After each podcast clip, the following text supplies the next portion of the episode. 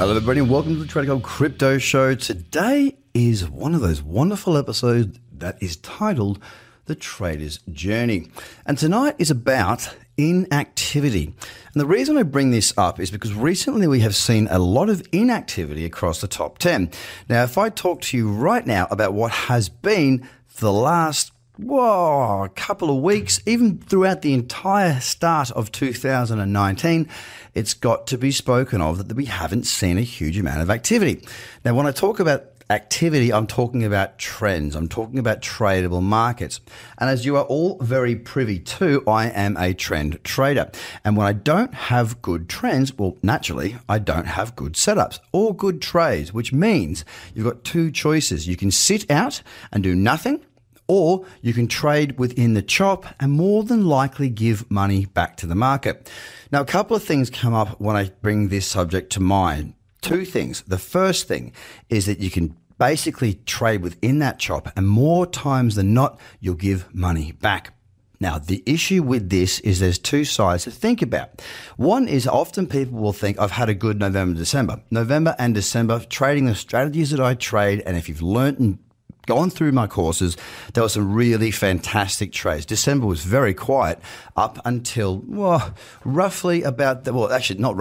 date was the 19th of December.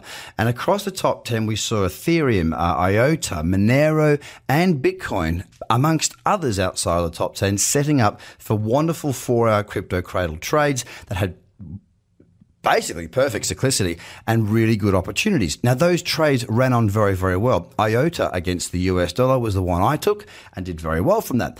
Now, it turned out, I actually took some Monero as well, but it turned out that because of those trades with relatively tight stop losses, i.e. the risk was, well, the entry and the stop was quite tight, so therefore the risk was the same dollar amount, but a tight little entry and stop meant that the move, if it was further or bigger or longer or larger, however you want to put it, it meant larger profits. And of course, what happened there was that it did move very, very well. The thing is, with November being a good month, and November was more or less a really good month, based more so on the Bitcoin short from 5,700, and I did document that. The rest of the month, apart from that Bitcoin trade, was relatively quiet, but that was a 17-to-1 reward risk trade. So naturally, it was a really, really nice reward. That being said, we went into December. I did very little through December until that 19th and then did very well. Coming into the end of the year, moving through into the beginning of the next year, I more or less didn't do a great deal because I took a few days off. I didn't watch the market. I did whatever I wanted. I stood back to a certain extent. I still did the odd scan, but there wasn't a great deal there to be traded. That then round through into the early stages of January from about the 7th on. And that's when I went and had a holiday up in a wonderful part of the world with my family, friends, and had a great time.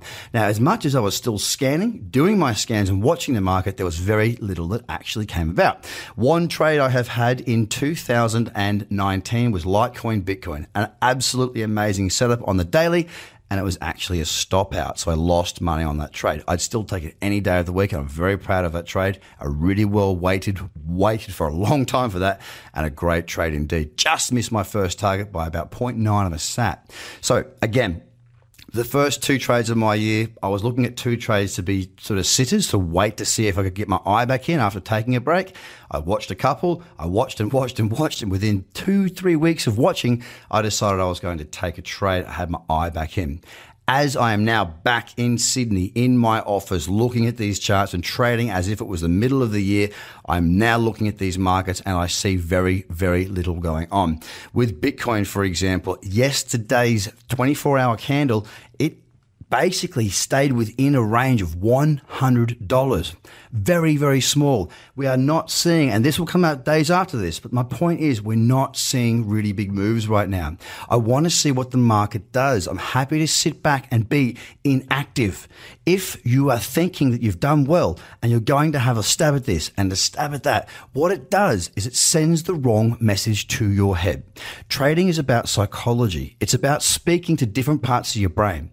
Now, we we think that we operate ourselves on a level playing field, that we always make our own decisions, but it's actually your subconscious that has been fed information and signals your whole life that really rules your conscious mind. So therefore, as traders, being that if you've been in it for a long time or a little bit of time, if you're relatively new, I'm talking 5 years or less, you have not trained your brain enough yet subconsciously to make those decisions. So naturally, it's much more difficult to not take trades through periods of inactivity. For me, I don't mind it. I'm happy with it. I'm fine with it because I've done this for long enough and I know, as bizarre as this sounds, doing nothing is often where the money is made in those periods of time. So what I'm saying to you is this, guys, you're going to face periods where it feels really difficult to not take trades. It feels very, very hard to sit out and do nothing. But these are the moments that really decide your future going forward. Because when times are good, we profit. When times are not, we sit out. That's what professional traders do. Others, they trade the same all the way through. And what I see through mentoring is people that will take great trades in great trends and do very well, but they'll also take terrible trades in crappy trends because they feel like they need to do something. So ladies and gentlemen, inactivity is your friend. Let this be a test for you. Let this be a lesson. Let this be something that you learn from, because if you don't learn how to do nothing and be inactive, well, you don't really have a future here. The sooner you work that out, the better off you're going to be. Have a fantastic day. Speak to you very, very soon. Bye for now.